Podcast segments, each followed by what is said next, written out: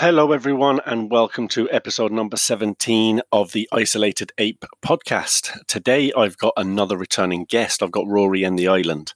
Uh, Rory was on previously, episode number eight, I believe, um, but COVID 19 was fairly new at the time, and I think that's what we ended up talking about more than anything. So, we wanted to, you know, a bit lighten the mood and, and change it up a bit and talk about his music. So, um, we had a chat around album names and how we came up with those, the ideas behind some of the songs. Um, and I think when you hear some of the the reasons these songs were written. It gives you a, a different view on the song. So uh, very interesting. Um, we also chat about the days when he was in the Revs and how big they actually got, and uh, you know the awards that they were kind of nominated and, and received, um, nominated for and received, and also then kind of fanboy moments. Um, there's been a couple, um, so really good uh, crack having a good chat with Rory again. Um, I hope you enjoy it as much as I enjoyed recording it. Also, we touch on a few times, he has these Zoom gigs that has uh, has been a great idea in my opinion. Um, so obviously it's going to be a while before any of us can get to see him gig again. Um, but you can, you know, if a lot of house parties are happening over uh, Zoom and, and different applications that are available now, and uh, you know, Rory's available to come and join in and, and sing a few songs, and you get to pick the playlist that you like. And um, yeah, really, really cool idea. I think he's adapting really well to the current situation. Um, so yeah, anyone interested in that, hit him up on his social media uh, and he'll get back to you uh, fairly quickly and sort out a date and a time that works for both of you. So, um, again, I'll stop rambling. I hope you really enjoyed the podcast as much as I enjoyed recording it, and uh, catch you all soon. Peace.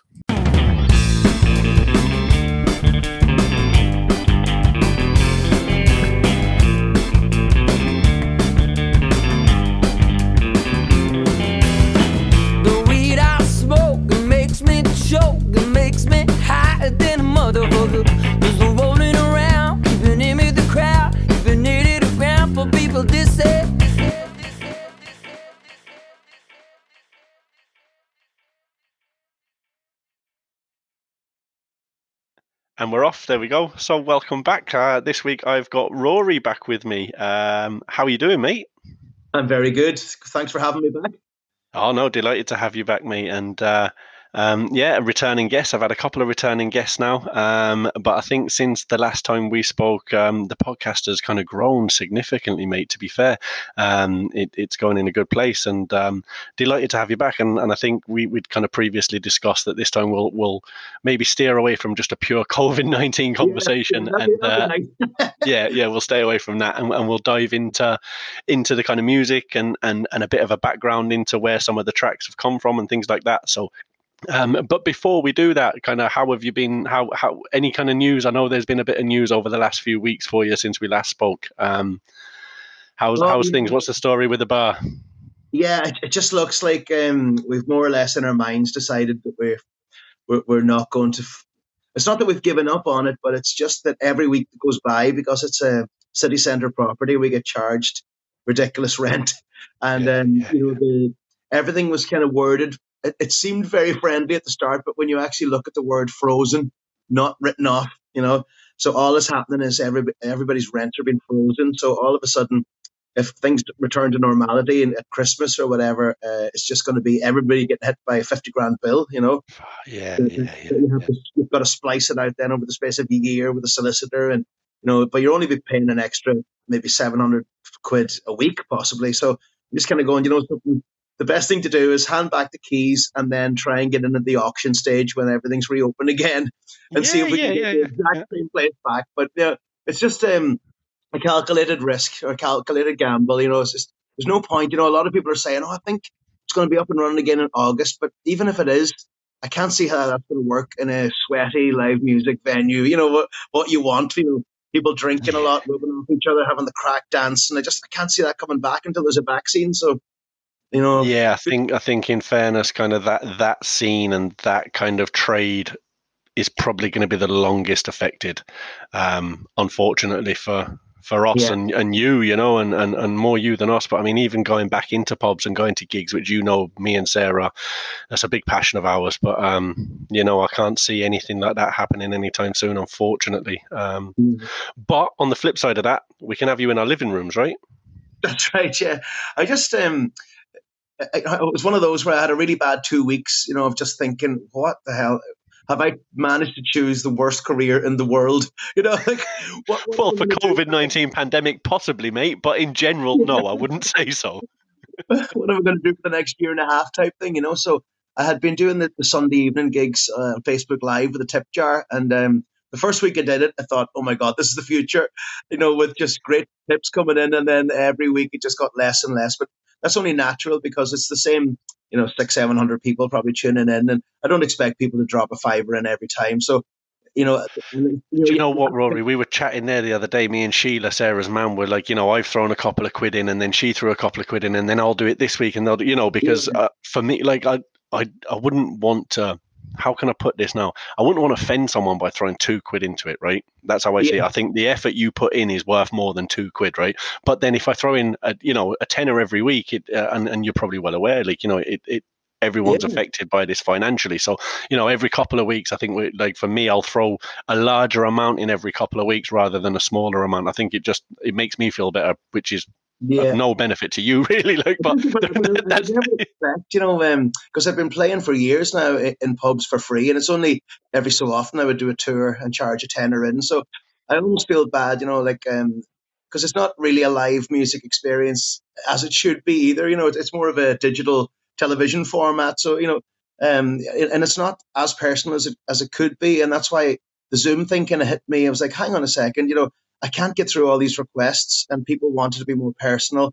And I was thinking, what if you know, if there's six different families on Zoom, and they they know the songs, they know the albums, and uh, they want to have a good night, and you know, maybe they have a three-hour Zoom session, but for a half an hour of that, they invite me in for 50 quid, which is like, you know, six, seven quid each at the most. Yeah, yeah. But they have total control of the eight or nine songs, and we have a bit of crack in between, and they can ask me any questions about them. And it's been working great, you know. And every Saturday is gone now, like um, three hours worth from from eight until eleven every Saturday until June the sixth, which is great, you know. Amazing, amazing. Yeah. So that could be a real game changer for you going forward. I really think it could.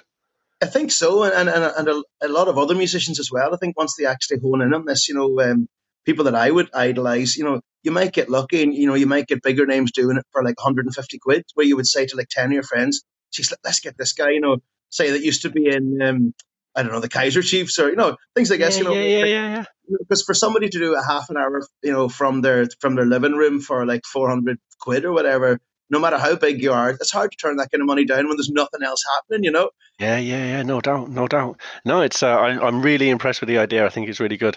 Um, and, uh, are you? Is it just Saturday nights? Are you open to doing other nights? If everyone's booked now on a Saturday, you can do a Friday, you can do a Thursday, right? Everybody seems to be going quite religiously to a Saturday. It's, it's weird. I think you know the old fashioned uh, format is still there for people. That Saturday night is the big night, but probably has a lot to do with you know that there probably still is like thirty percent of people working, and then there could be eighty percent of people homeschooling. So you know, Saturday night is the still a blowout night. But you know, I think um, I've got in a few Thursdays for half an hour, Fridays half an hour here and there and, and that's all I need. I mean, if I could just get a dignified 400 quid a week, that's the way I look at it. Um, that will keep the wolves away from the door during this time. That's all I want. Yeah, yeah. Perfect. Perfect. Yeah, yeah. No, it's um it's a great idea and something that I, I, again chatting to, to our kind of family group and family gang. Um, you know, it's something that we're, we're we're certainly trying to figure out a day and a time that we can suggest to you that you that, that we can get you involved. You know, or, or get you on because, um, like you say, and again we were talking about music there and, and the songs and the requests that you get and. Um, obviously for the likes of myself and Sarah and and Paul, we've got our favourites of yours, but and and you know then there's there's other songs that we've probably heard a thousand and two times now because we've worked in the bars that you play in, you know. Um, and then it's the is the, and and it's the more obscure or, or less kind of requested songs that we might want to listen to as well. Do you know? So yeah. it, it, suits everyone. It's great. Um, so yeah, yeah. Fingers crossed that all goes well for you, man. And and again, um, anyone listening, how do they contact you? Is it just through social media? Just hit you up? Just go on to Rory and the Island. If you Google that, you'll get my, um, you know, the website or you'll get Facebook and just message me through any of those really, and uh, I'll be straight on to you. Happy days. Happy days. Mm-hmm. So, um, in terms of like, like you know, I, I want to kind of have a little chat around your music um, and and the origins of songs and and I know I know the the kind of story behind a couple of the songs that I think when people hear the story and then they listen back to that song will have a totally different idea of of what it's about. Um, and then things like about your album names and where them they came from. I remember the first when I first moved to Lanzarote or maybe when I was first introduced to yourself, I might have been in Lanzarote just off my box for a couple of years before I even came into Charlie's, mate. In all honesty, um, but, um, but the uh, the the first album that I saw and, and really clocked and, and and loved the sound of was the God Bless the Big Bang. Um, how did you come up with that name? Obviously, I, I, get the reason for the name and, and the quirkiness within the name. Um, how did you come up with that? Uh, yeah, it was just uh, you know it's something that's always fascinated me. You know, I've always I've always read about um, just the, the, conflict between religion and science. You know, and uh, it's that kind of thing where even though I don't believe in God, I would still be um, a spiritual person if that makes any sense. You know, I think a lot of people are like that these days. Where yeah, I, I do feel like there's a bigger entity there. There's something else there. It might not involve us coming back in another in another lifetime or you know going to heaven or anything like that, but there is something else bigger there that's that's obvious. You know uh, and you know, a lot of people would refer to that as God, you know, and that's, but you know, obviously, like they can trace back, you know, carbon printing, all this. See, if they can see how far back carbon dating went, you know, where there definitely was some kind of a big explosion and all this started. So I just thought it'd be funny to mix the religious, you know, God with you know the Big Bangs. So just God bless the Big Bang. It's kind of like an Irish thing as well, you know. God bless you, you know. God, yeah, God bless yeah, the Big yeah. Bang. Thank God for it. yeah, it. No and I tell you what, when I heard when when I first saw it, and and that really kind of caught caught caught me kind of attention, you know, because of the the the kind of the play on the words. Um, and the other album album cover, uh, great drawing on it, I believe. Uh, who did the drawing for Antidepressant and Uncle Hope? That's right. Yeah, I, I ran a competition for um, Antidepressant and Uncle Hope. And uh, it was a couple of schools did it, and there was a little guy in Dublin, Tig O'Comey, I think his name was, or Tig. Oh God, I must actually check the I've got so many people on Facebook with the name. He won't be so little now, will he? but yeah, no. He, well, what age is he now? It's 2011. So yeah, geez, he would be like 15, 16 now. So Craig, if you're listening, I'm still not giving you any copyright. uh, but again, another great name, um, just to play on the antidepressant, which, which you know, um, make you know, and then the Uncle Hope on the back end of it, and and again, it, uh, when that came out, I was I was loving the play on words and and how that worked, and I think on a couple of you you. Am I right in saying on that track there's a couple of songs that are, or on that album there's songs relating to kind of mental health issues and challenges and things like that? Is that right? Yeah, completely. I mean, that was another thing. It's almost um, it's funny you say it, you know, just placing ideas in my head. But when I think about it, that that title in a strange way has got to do with science and religion as well, because uh, as you know, I had a, a I was out of my box a lot myself, and uh, you know, maybe life got on top of me, and you know things from past got on top of me, and I just had a little bit of a meltdown. And um, the only way to get through it really was antidepressants. You know, that was the the fight. So I was on them for a, a couple of months, but I realized that it was um, everything started to feel a little bit bubbly. You know, like a, like a, you're inside a bubble. You know, and uh, it didn't feel like there was any uh, ups or downs, or um, it wasn't proper life. You know, and it's even though it was, nice, yeah, it was nice, it was sedate, but it was like I, I kind of went, you know, something. Fuck it, I'm going to chance it and go back on the roller coaster. I'm going to, you know, I'm going to try the ups and downs again because uh, you know, without downs, there's no hope. You know, and it was, so it was like that antidepressant was killing the the hope. You know. Yeah, yeah, yeah, yeah. So it's it, and that's probably what it was. Really, it was just you know antidepressant Uncle Hope. So yeah, no, it's it's uh, again another clever one, and and you've kind of I'm not going to say the person's name because I'm not sure if they'd want me to, right? But I was speaking to someone the other day about uh, depression and antidepressants came up, and the way that they did, the reason they came off the antidepressants at the time was they just didn't feel like they were feeling anything, and they yeah. went on a holiday and they went on the largest roller coaster in Europe Ironically, felt felt fucking nothing. Yeah. You know, n- no scream, no buzz, no excitement, and they were like, "This isn't." You know, yes, it's stopping me feeling the downs, but I'm not feeling any of the ups as well. You know, exactly. Um, yeah, yeah. So um, that that was the reason they came off them. So I suppose kind of the ups and downs are needed, didn't they? You know, if you yeah, don't have the downs, you don't have the ups. You know, yeah, I suppose though, my, you know, my mind and body and system probably did need that two months of bubble hibernation, you know, to get the balls to go, okay. But you know, it's just, I can see why a lot of people, you know, you see these Californian housewives that just, they go on them for a little while, or Prozac or whatever, and all of a sudden it's like six, seven, eight years. And they don't really know how to get back. You know, so I think um, Yeah. you know, you, you know, I would never give the advice. You know, I don't want to frighten anybody, but um, you know, if you feel a little bit comfortable, then it's time to think. Well, you know, you're not meant to feel like Pink Floyd. You're not meant to be comfortably numb. You know, it's like you're meant Yeah. to feel shit sometimes, and you've got to deal with that. You know. Yeah, yeah, yeah. There you go. There you go. A bit of advice for people, and and uh, uh, you know, coming from experience as well. So, uh, listen, people, listen. um, in turn, let let's go back back. Um, I know that both of your parents are musicians, right? Um, and and your brother's a musician as well. So you come from a musical family. Has has that always been the way in your household? Is everyone just dived into the music? Is it an extended thing further than your kind of mother and father into aunties and uncles and things like that? Yeah, it would be uh, like both musical families, the Gallaghers and the Cannons. You know, it's always been like a. It's just always been there, like from the word go. Like my uncles would have played in bands around Ireland and aunties, and um, yeah, and, and it's weird because it didn't. It, like my grandfather on the Cannon side would have played uh, in the pipe band, would have played bagpipes, and but apart from that, you know, on the other sides, though, you know, my my grandmother on the other side would have actually actually played the organ in the cinema in Killybegs, you know, back in those days at the Pat, Pat Yeah, yeah.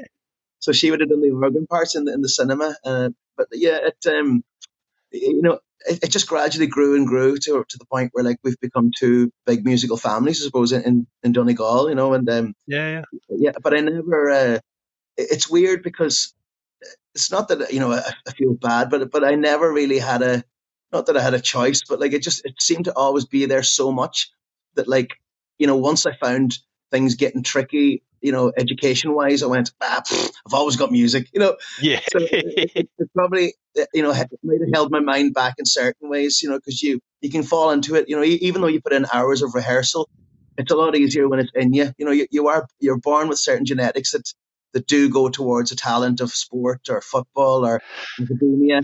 And you know, I think obviously you can work on your craft. You know, you you're, you can't just you know be born Lionel Messi. You know, you have to put in the hours training. But uh, I think there's certain advantages. You know, you know, it's terrible to say it, but like you know, certain people might put in three hours of practice, uh, but if- you're from a musical family, you might only have to do 40 minutes and you'll get the same results. You know? Yeah, yeah, yeah, yeah. I remember years ago, and and someone said it to me, and it's a kind of mantra or a, a theory that I've kind of carried with me that you know some people are very sporty, right? They, I, I would be a sporty kind of person. I can pick up most sports fairly handy, right? And then you could ask, you know, two people to draw a picture, and you know, one might do a stick man, and one will do this beautiful artwork. But the people who do the beautiful artwork are probably good at making sculptures as well as drawing with a pen or a pencil. Um, and then musicians, you know, if you're musical, you, I know you play drums, you play guitar, you play. I remember, obviously, we go back quite a while now, Rory. I remember once you got, uh, I think it was either Christmas or his birthday. My oldest fella Noah. Um, you and Cara got him a little xylophone, and when you gave it to, him, I think it was his birthday, and you just gave it to him and started playing "Happy Birthday" on the xylophone, and I was like, some people have just got it. You know, it's it's one of those kind of, you know, it, it, it it's in you or it's not.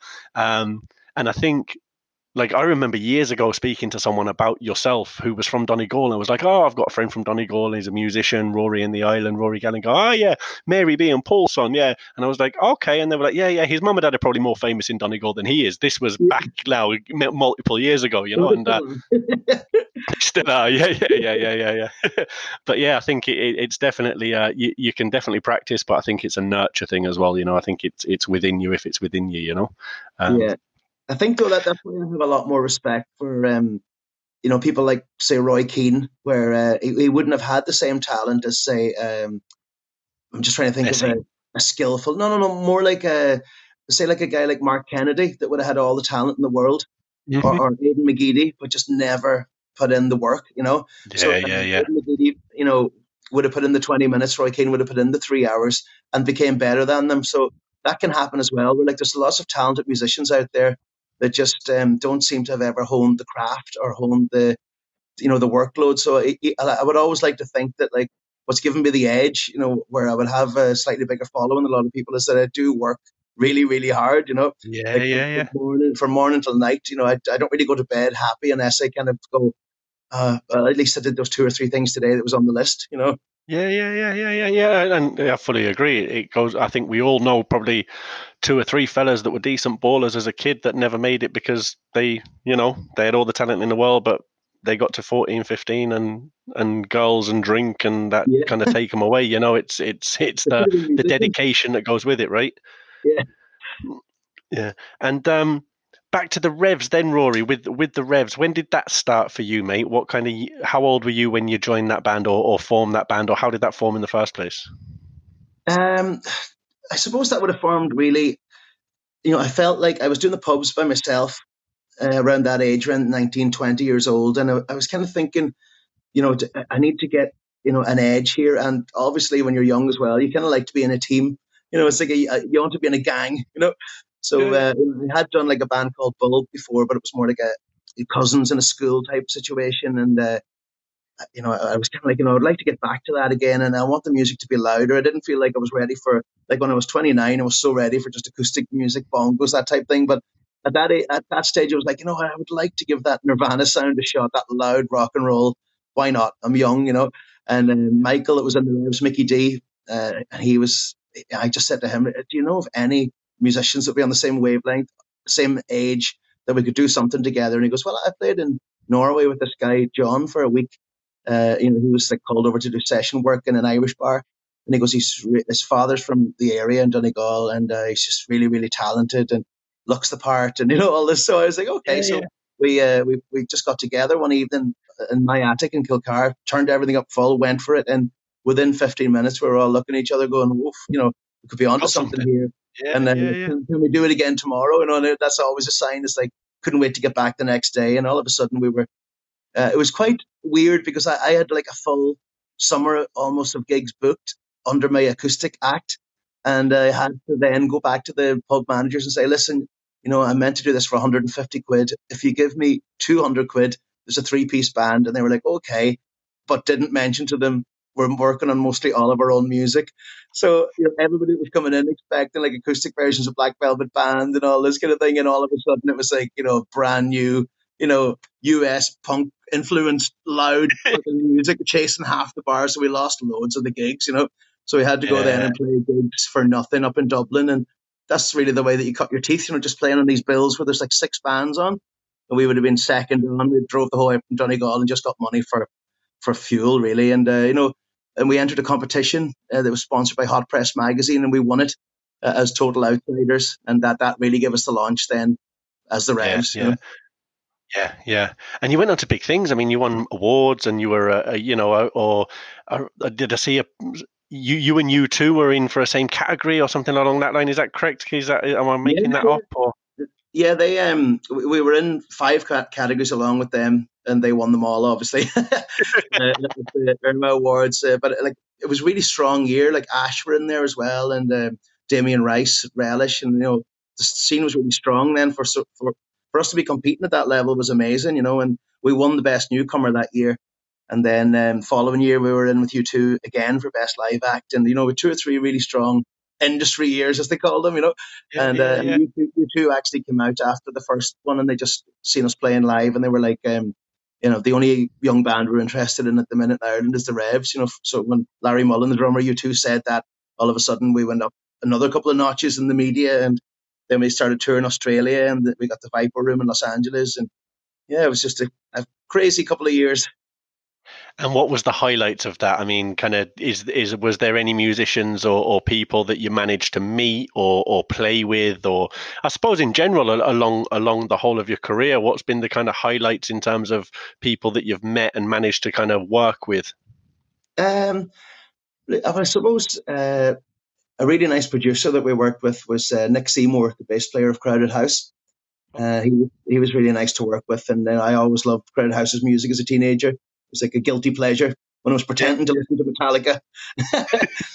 and, uh, I would have um, really enjoyed playing Slane Castle before the Counting Crows and Stereophonics. That was huge for us, you know, just walking out on an iconic stage and seeing the, the tower at the corner of your eye, and uh, and then um, I suppose like playing the Viper Room was was really cool, you know, because that was just only a couple of years after River Phoenix died in there, and it was like when, when we played in there, Jack Osbourne was in there with his posse, and you know, just loads of film producers, and it was just a different world. And getting to, you know, we were staying in um, the Wyndham Village. We, we had been upgraded like by uh, this solicitor from Texas, and uh, this lawyer. He was actually Kurt Cobain's lawyer, and he wanted to sign us. uh, some way. And he, uh, we were meant to be staying like in a little one star motel outside LA, and he went, "No, no, no, no way! I won't fuck. That's not fucking happening." And he, and he put us in the Wyndham Village beside Halle Berry and Gary Busey. They were in the same apartment, Wow. Penthouse, and it was like, "Holy shit!" You know, so little things like that. They're just like surreal moments, you know. And, Yeah, um, yeah, yeah. I'll stay yeah. with you forever, right? yeah, and being able to like go over and record in the, the Cardigan studio in Sweden and Malmo, you know, and them they were in Studio A, we were in Studio B, and just having lunch with them every day. And you know, I, I would have loved the Cardigans music growing up as well. So lots of little things like that, you know.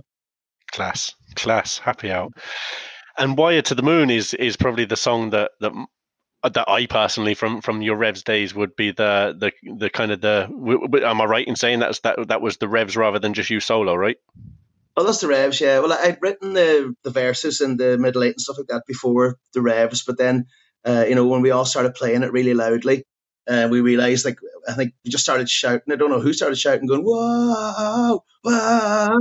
It was so loud, you know. We kind of went, "Well, that's the chorus anyway." So, you know, um, it, was, it was combined right, and uh, yeah. So uh, it's a shame though, because uh, not that it's a shame, you know, it was our, our biggest hit, but we hadn't really developed as a band at that stage, so it was really kind of based on the Blink 182, Sum 41, you know, Green Day, almost too much, especially even the, the production and the video.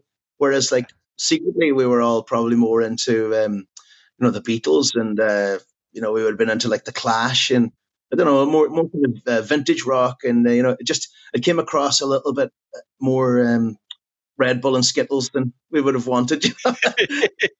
it still get asked for all the time, though, right? It's still probably one of the the most most requested songs that you have uh, from No, kind of. like, I still, I really enjoy playing it. You know, it's just it's a it's a really good feel good tune. You know, but I think you know uh, t- to break through properly as a band, especially in those days, you needed to be more backed by the critics. You know, so they would have been more into bands like writing slightly more intense, darker stuff. You know, like Kasabian and that Yeah, kind of thing. So yeah, it was it was uh, it was it was great and bad.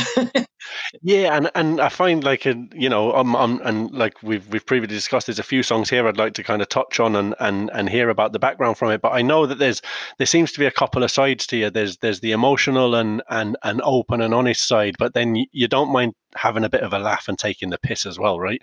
Um, which is great. I mean, how did you get the how did Wired to the Moon come about? What was the the kind of thoughts behind it? And did you have a girlfriend who was a fucking nut job or what? Yeah, loads. Yeah, still do. you, you married her.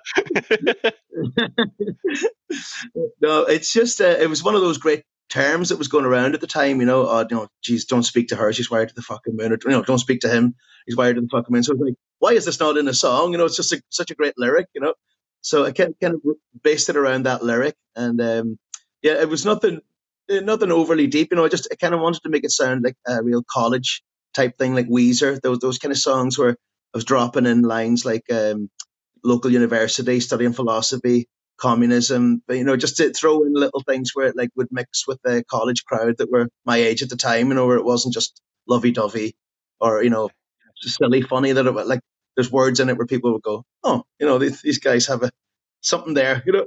You know, it's funny, but it's it's funny because it's true. Do you know that way? I think that's a lot of the time. People laugh when they can look at it and go, "Geez, yeah, that that definitely happened in my time," or you know, um, yeah, yeah, yeah.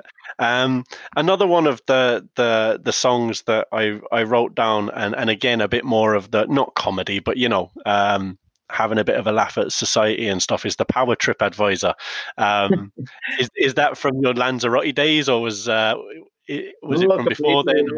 That was from the Island Bar. We um, just after about three months, it just went so well uh, online that we we slipped into number one on TripAdvisor, and uh, you know that's generally like the kiss of death. We were there for about four or five years, but because we were we were the target, it was like you know who do they think who do they think they are? How good are they really? You know, and we would get Yeah, loads of people coming in and writing um, just ridiculous things, and I used to have great fun just writing back to them, and it was around that time as well where people would go you know, can I get an extra shot with that? You know, or I'm going to give you a bad review on TripAdvisor. So people were kind of power tripping off the fact they could destroy your business with one star or make people question it, you know. So I just thought it's such a ridiculous thing, you know, that there's this open forum with no censorship or no like, uh, you know, just morons thinking that they're journalists, you know. So I would just, yeah. uh, I just decided to write a, a song and destroy them. Fair play, and you did, and you did. Um, Do you know what my favorite song is now? Now I've got a couple of a couple of uh, of, of favorites of yours. Uh, Champagne Lifestyle, so uh, Coca Cola Wages is one. Um, big fan of that one. Um, I think my favorite one is Mad Dog Coll, and I remember the first time that you played it the first time I heard it, I think you'd only played it a couple of times. Maybe it was in the Crack and Cure that you yeah. that you, you you played it, and, and we were outside after smoking and, and having a chat, and and it I said it really reminded me of kind of the Bob Dylan storytelling type vibe yeah. to it, you know. Um, how did you find out about Mad Dog Coll? I don't need to like. I think the song is fairly self-explanatory of what it's about, right? You know it's uh, yeah. it, it pretty much tells you everything you need to know about the character. But how did you find out about this character? Uh, it was actually John from the the Revs, his father. Uh, from Glencolmcille and Donegal, and he, he was always like just a very interesting man who always have these weird, quirky stories in his head, you know. And he said, uh, we were probably talking about gangsters or Scarface or something like this, and he just said, you know, have you ever heard of um, Vincent Mad Dog Coll from Johnny Donegal? He became a big gangster in New York, and I was like, no, and I was only about maybe 22 years old, and he was telling me this, so it always kind of stuck with me that so weird that this guy from an area that we knew that went over to America you know, at the age of four or five and just became this huge, horrible gangster, you know, in that scene of, you know, Boardwalk Empire. And uh, yeah, so then, you know, it, it kind of, as you say, like I had, I, I really wanted to write it like um, the story of the hurricane, you know, that where there's like just make it as factual as possible, all the verses, you know, this is the story of the hurricane. And, and so I'm just kind of going the story of Mad Dog Coll, just based it around that format, you know, of, of yeah, the, yeah. Brilliant, the, brilliant, Bob Dylan. You know, he did, he did all the blueprint for me, and I just filled in the spaces with my own ideas and cards and uh, yeah, and, and the story. And uh, yeah, it's one of those as well. It's like you know, because he still has relations in that area. There's certain people that hate that song and hate me for doing it. You know, and I've kind of been jarred up once or twice by drunk people that wanted to to fight me about it. You know, so wow, yeah, yeah just for telling the story. oh, yeah, you know, yeah. yeah. yeah, You didn't make him do that. You know that, right? no, no, no. I didn't make him do a drive-by shooting where he killed the kids. That was not my fault. Yeah, yeah, yeah, yeah. I'm just relaying the info. Yeah, don't shoot the messenger in in the fullest. Yeah. Um, yeah, no, and and uh, Noah and Cohen um, love that song, mate. They love the story behind it, and I think because of the age they're at, and you know, this mean mean woman took him in, and they're like, "Geez, we're very lucky." And and Noah's openly said that to me, you know, and and how how reality now is. Uh, you know we've we've got a good life and it could be worse. But um, yeah, bang bang shotgun. You hear the kids singing that around now when uh, when it comes on. They love it. They love it. Um, I want to go now on to again a, a, massively requested song and i know this has got a story behind it and i hope it doesn't kind of you know i'm sure you're okay to talk about it but but the song waterfall i think when people hear the story behind this may well look at this song differently. Um are you okay to talk about it? Are you, you all right happy yeah, to, to chat about it? yeah no problem yeah. It's um well it was it was written i suppose the, the funny thing about it was it was written around the time a friend of mine drowned. Um he was a classmate of mine called jonathan bradley and he was on uh, work experience over in Florida, uh, doing a course, and he was working, and I think he just had too much to drink, and he couldn't swim, and nobody heard him, and he, and he fell into the swimming pool out the back of the apartments, you know, and uh, drowned. So, uh, you know, for, for us to get that news, and, and weirdly, that news came through to us on St. Patrick's Day, you know, in uh, it was it would have been 1998, you know, and for us to hear that in the pub, and we are all there anyway, and it was just like, oh my god, and you know, we got so we've got so drunk that day, you know, just that, you know, when you're really dealing with grief, like a friend gone, and probably wrote some more of the words, maybe scribbled them down that evening, and uh, but didn't realize really that uh, you know it's not really about Jonathan totally. It's about myself as well, you know, and how I was how I was feeling, you know, and um, but the fact that he was such a, a messer, he was a great guy, you know, I, I think that's why people like it. It goes. Some of the lyrics are strange, you know. It's like I know I'll have a ball, you know, and what I was thinking with that is like, uh, no matter where he goes, if there's an afterlife or not, or what, you know, he was just one of these who's up for the crack, you know. So that's why, um, you know, it's sometimes it's nice when things are bittersweet, but they're not just one dimensional. If you throw in a little bit of um, shade and light, you know, people mm. respond more to that rather than just total, you know, wishy washy downer, you know. Yeah, if, if it yeah. makes any sense, you know. Yeah, no, of course, of course, and and you know the uh, um, I'm not waving out. I'm drowning. That that kind of line. I remember a, a while back there was a hip hop artist that was doing a tour, and it was the same line. I don't know if you remember. I tagged you in it, and I was like, "Have you seen this?" It, it was uh, it was a strange one to see that and go, "Geez, I wonder if he's listened to Rory's song. I wonder if he got that from that." Um, Well, who knows? That, that line is from that line's from an old poem. I think it's from uh, Robert Frost. Ah, so it's from an old poem from the 1920s or 30s. I can't remember who it was now, but it's it's actually called "Not Waving but Drowning." The name of the poem. So I took that from. You know, and Yeah, it's, yeah, yeah. it's it's about somebody that's trying to um, communicate with somebody else. Uh, you know, but they're not uh, trying to say hello. They're trying to say help me. You know, yeah, yeah, yeah, like a lot of people with depression. You know.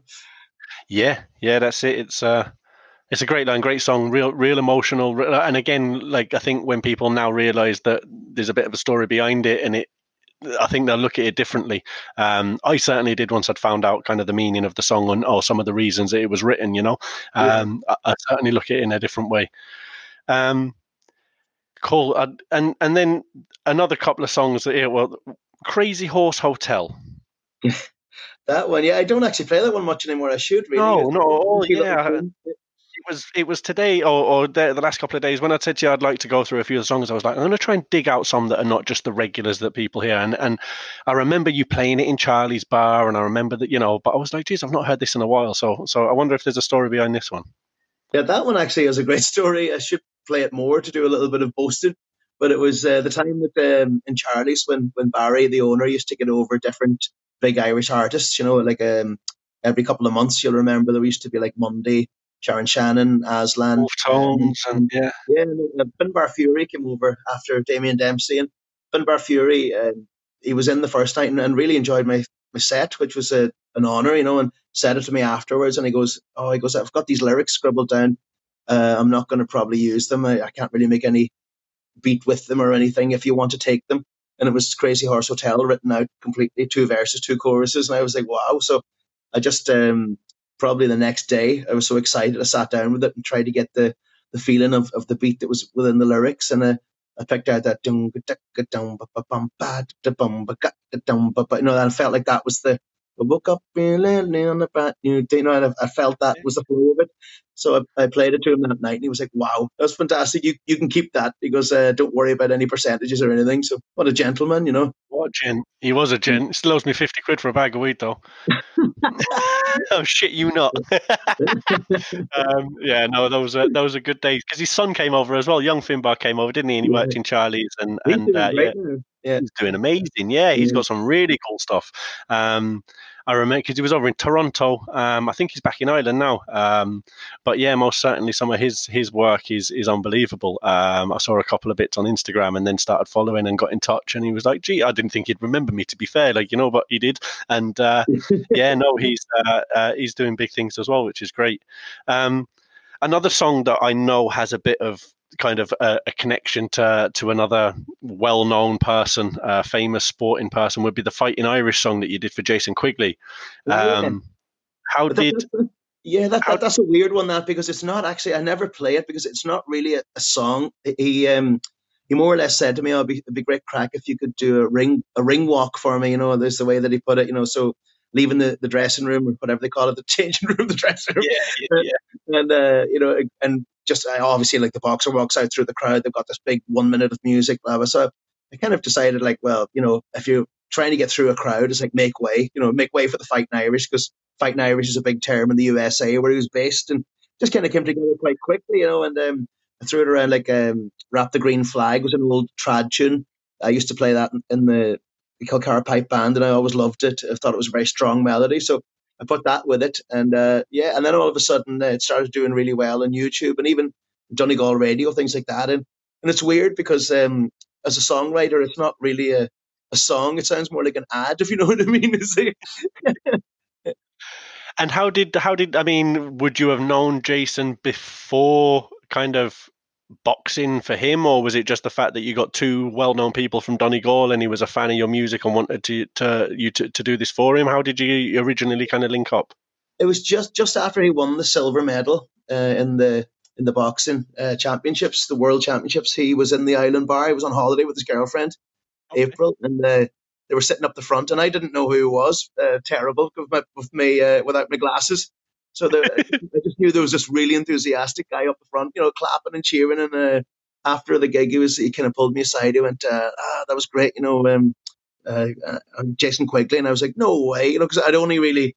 I kind of turned almost fanboy because I'd only seen him the odd time on the television and you know and on uh, you know his massive following on Twitter or whatever. And I was like, wow. I was like, wait, geez, did you enjoy it? You know, and I always like probably better that I didn't know that he was right up the front because I would have been a balls of the gig, you know. But yeah. it was just such, such a natural gig, and he goes, "Oh, you know, love the music." He goes, um, "Jimmy's one of matches, Mad Dog Coll all that." You know, I was like, "Cool." And then uh, he was like, "You know, do you want to meet up for a uh, drink or anything tomorrow?" And I was like, "Yeah, yeah." So I met up with him, and uh, we actually just did a little drive around Lanzarote, and because I had so much of the took him to Famara and uh, Cesar Manrique's oh, yeah. house and all the yeah. all the other usual haunts that are slightly off the map, you know. And uh, take anyone to Famara, mate, and they're going to love you forever. Uh, great, isn't it? Yeah.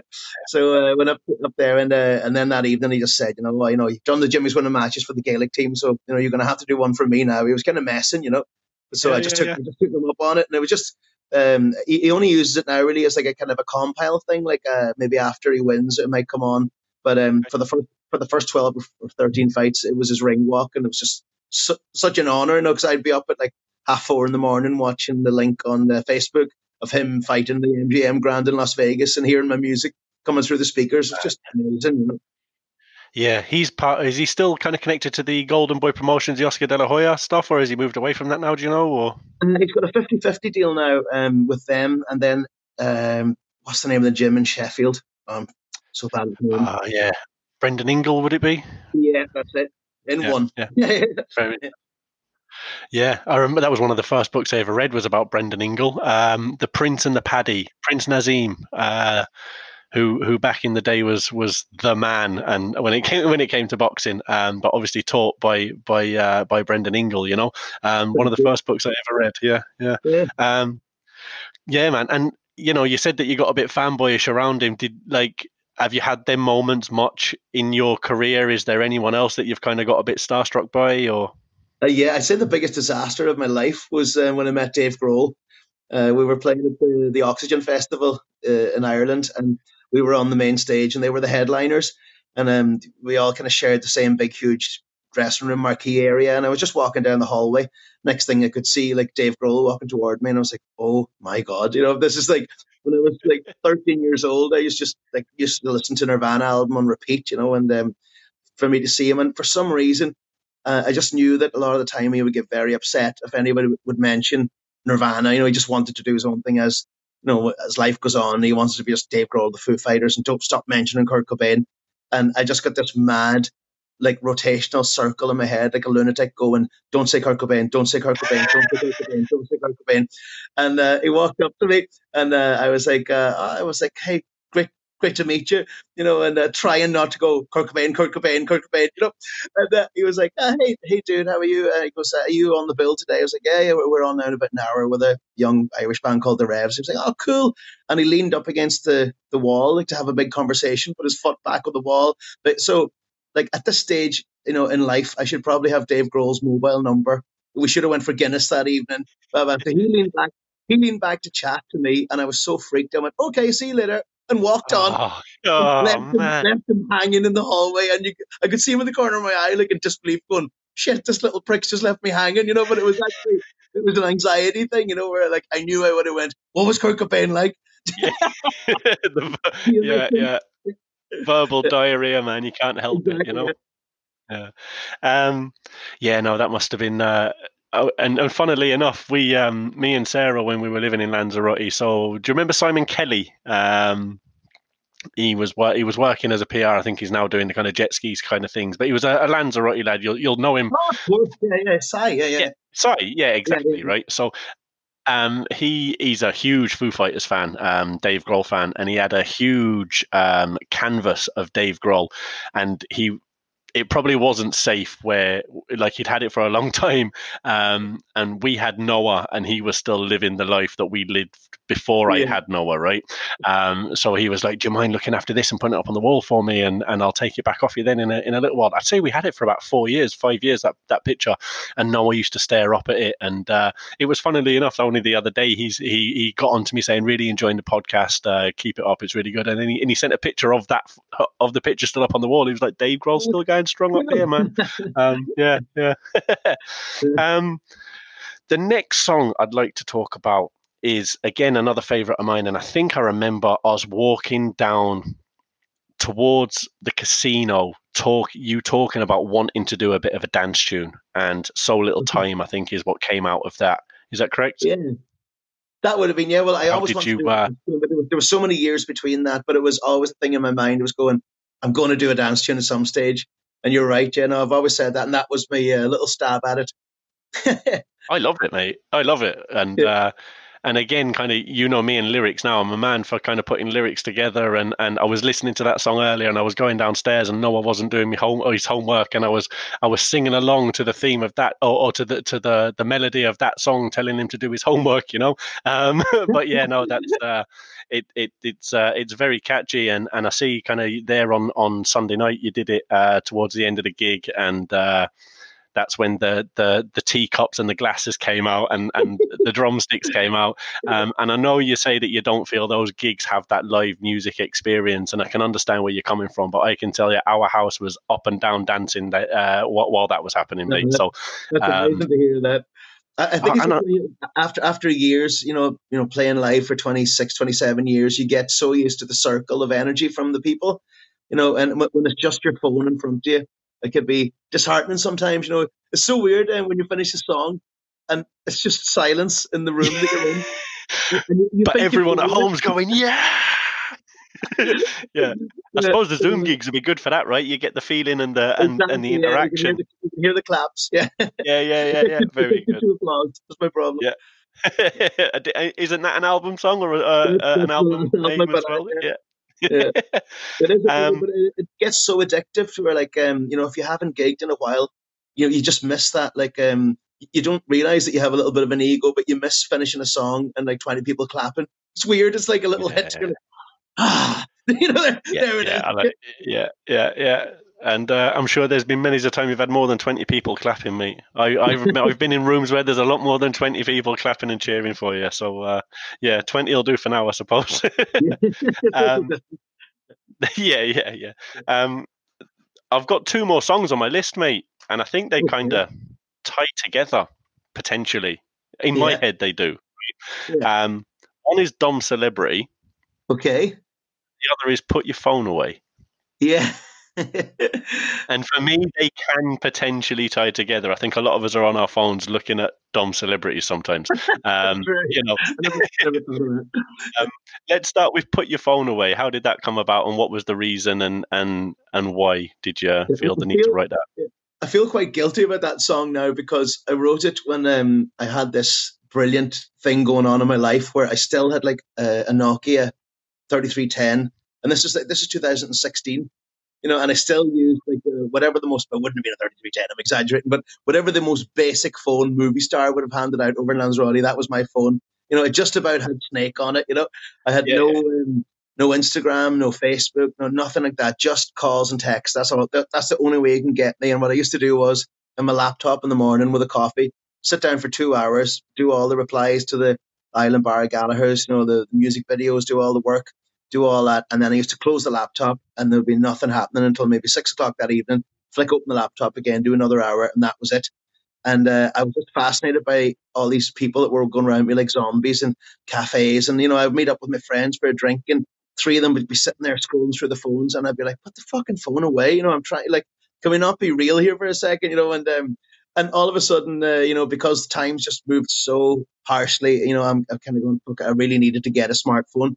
And I've ended up as bad as anybody now. Like, there's no once you get into it, though, there's no turning back. You know, No, no, like- that's it. My, my screen screen time must be like four hours a day, you know, and it's just twenty minutes on, twenty minutes off, so, you know, and you just don't mean to do it, but you fucking do it. Like sometimes your kid almost slaps you across the face, going "Daddy," you know, Yeah, and you're like, yeah. "Oh yeah, yeah, yeah."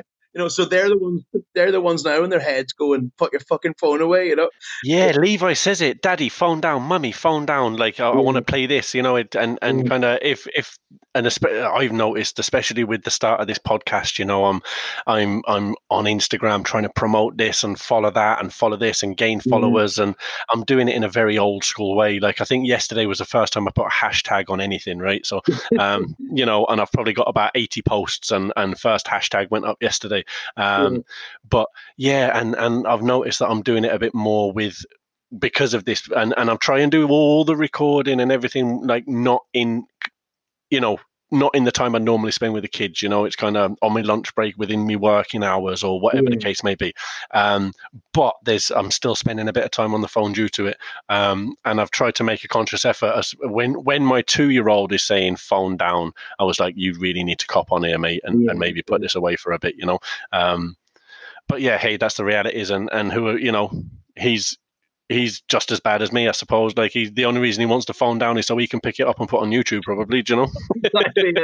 yeah. That's I think I think unfortunately, like we're moving into that future time now where you know it's the age of Aquarius. You know that's the time that's coming where I think everything's going to become liquid. You know, I think we're going to become at one with our devices. Sadly, you know. Mm. You know, Yeah, it, yeah, yeah. It might be the stage in like uh, two generations where they've almost got it in their um, contact lenses, you know, and then they just know how to trigger things through their fingers and you know and movements and you know Mhm. the, could be speaking. You know, I might as a grandfather think my grandkid's speaking to me, but he's not. He's speaking to somebody in California. You know, Yeah, yeah, like- yeah, yeah, yeah. Without a device in his hand or against his ear. Yeah, yeah, yeah, yeah. Yeah. I think like I think that time is coming, unfortunately, and uh, you know the only thing is like I would have had no income in the last six weeks only for that kind of technology. So it's good and bad. Of course it is, man, and I think that's something I'm trying to we we trying to be conscious of as well as parents in the fact that as much as we think, oh, you shouldn't be doing this, you shouldn't be doing that. I like I don't. When I was a kid, I didn't play the exact same games that my parents played as a kid, right? Mm. So you know, times are changing, and I think we need to. As much as I'd love my kids to be out kicking a football rather than be on a screen, you know, none of their mates are out kicking football with them. Do you know what I mean? They're all on screens and interacting that way. So, you know, if you want them to be social, then it's probably going to be technology led that social Yeah. that social interaction these days. So, I think it's a it's a balance that both us as parents need to maybe not push our kids to do what we did all the time, but at the same time not let them spend every hour of the day staring at that screen. You know? Um, What's been so valuable in the lockdown is the family walks. I found seeing all the families out walking and just breathing in the fresh air, and that, that's going to get into the kids' psyche. We're like, we might not have had time to do that before the pandemic, you know. So, oh my God, we've Um, actually managed to go 45 minutes without mentioning COVID. There we go. 49 minutes, mate, and we, that's the first mention. But there we go. That's not bad, is it? That's not bad. Um, as we're at 49 minutes, I'll start wrapping up. Rory, the last song I'd like to talk about is is the Dom Celebrity, because again, another one of my favourites and and quite an open and honest song, but with a bit of fun or, or bit of self depreciation about it to a degree, I think. Um, Yeah. where did that come from? Uh, that came from the the time of Jimmy's Winning matches where you know I'd, I'd found myself getting asked to do these like um, cheesy type uh, you know TV radio things, just like uh, glossy magazines, all that. And it happened before with the Revs, and you know if, and, and when it happened again, it was kind of like you know Jesus, like you, I- it's hard to explain, but like I kind of went like, do I really want to go down this route again? Like, do I want to be like um, thrown in with you know? I was asked getting asked to do gigs with like the the the, the guys from Geordie Shore, you know, things like Mm, that. yeah, yeah, yeah, yeah. I wasn't getting asked to do anything with Glenn Whelan or not not Glenn Whelan, Glen Hansard. Glenn Midfield. Of all the footballers in the world you could pick.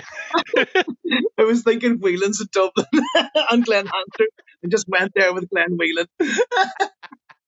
Fucking Jeff Hendrick never called me once either. The yeah. but yeah, so I was like, uh, you know, there is totally different things where there's, um, you know, people that want to just be famous for the sake of it, you know, and then people that really want to do something. And, that, and uh, speaking of COVID again, I think, you know, this goes on for a year, that's really going to have such a huge impact on this, where people are really starting to appreciate people that have put years in at college, you know, doctors, nurses, uh, valuable people. You know, I'm sure like the likes of Kardashians, Instagram following, or not following, but the attention that's been paid to them is just plummeted, and rightly so. It's what use are they? You know, and uh, you know, and they're like uh, people that have a trade, you know, carpenters, you know, good people, people that can do something. You know, like uh, even if you are a celebrity, but if you're a musician, they put the work in and put the craft in. I think it's coming around to that. You know. Yeah, yeah, I would agree. I think uh, we've all opened our eyes to who the important people in society are doctors, nurses, frontline workers, rather than, you know, Instagram models and and, and footballers, you know. Um, now, don't get me wrong, I'm fucking missing football massively, mate, and I cannot wait for it to come back. Um, and I'm happy they, they can get paid as much as they want to entertain me, right? But I think in reality, when when when you see in frontline work, like I saw something the other, uh, was it yesterday, and it was like any frontline worker for the NHS that dies of COVID nineteen, their family get a sixty grand payout. And someone put a comment underneath, and isn't it a shame we just can't give them fucking sixty grand a year? Yeah, you know, Mm, for their job. Um, so I think that's the kind of the the I think that's been a big eye opener for everyone, which is a great thing. Um, and and long may that continue after this kind of pandemic. You know, um, Mhm. Rory, I'm I'm delighted with how this has gone. We're at 52 minutes now. Um, I, Mhm. we've I didn't think I'd get through all of these songs that I had written down, and we certainly have. Um, so that's I'm I'm delighted with that. Um, so wrapping up again, just to remind everyone, Rory and the Island, uh, Zoom gigs, CDs for sale, LPs for sale. Um, you know, anything that they they they require is there. I saw the you know. Um, I saw that the Zoom, obviously the Zoom gigs now are booked out on, on the Saturdays, but um, there's still there's still plenty of slots available for you, right? I assume. Oh yeah, yeah. If you like, if you just have like a, a house party on a Friday or something, and if you have two weeks advance, just drop me a, a message, and you never know, you know, something that could work, and uh, I need the work. Yeah. Yes. Yes. Um, yes. And um, any other kind of new songs in the pipeline, or is there any kind of any any new material that's been worked on over the last since we last spoke, or any no, ideas that you're working on? The last thing I probably wrote was that. Um, actually, the funny question to ask. Uh, the last thing I wrote was called "It's a Conspiracy," and it's about all the conspiracy nuts. And um, I think because it was sarcastically written, somebody reported it to Facebook and thought I was being serious. And I was just on about five G and Bill Gates trying to rape me and all this. And and uh, basically, it got pulled off Facebook. And uh, so I'm like, and, and then they, get, they give me a warning. So I was kind of like, I don't ever want to put it back up again because I can't lose my Facebook page, you know. No But way. really. Yeah. I Yeah. Yeah. and then once I told people, then all the people that I was trying to give a dig to, this was they were in their element. Then they were like, "See, we told you, we told you, the Yeah. man's out to get you. They are onto you. They, they, Fucking- fucking they. Send it over to me, mate. I'll share it. I don't give a shit. Your, my Facebook can be taken down, mate. It don't matter. I've got about four followers: me man, me sister, and me and me missus. Yeah, no, all all good. One, Um, of my, one of my favorite verses from it was something like. Um, uh, David Icke is Jesus Christ. He's going to save us all, but when he played for Coventry, he couldn't save the fucking ball.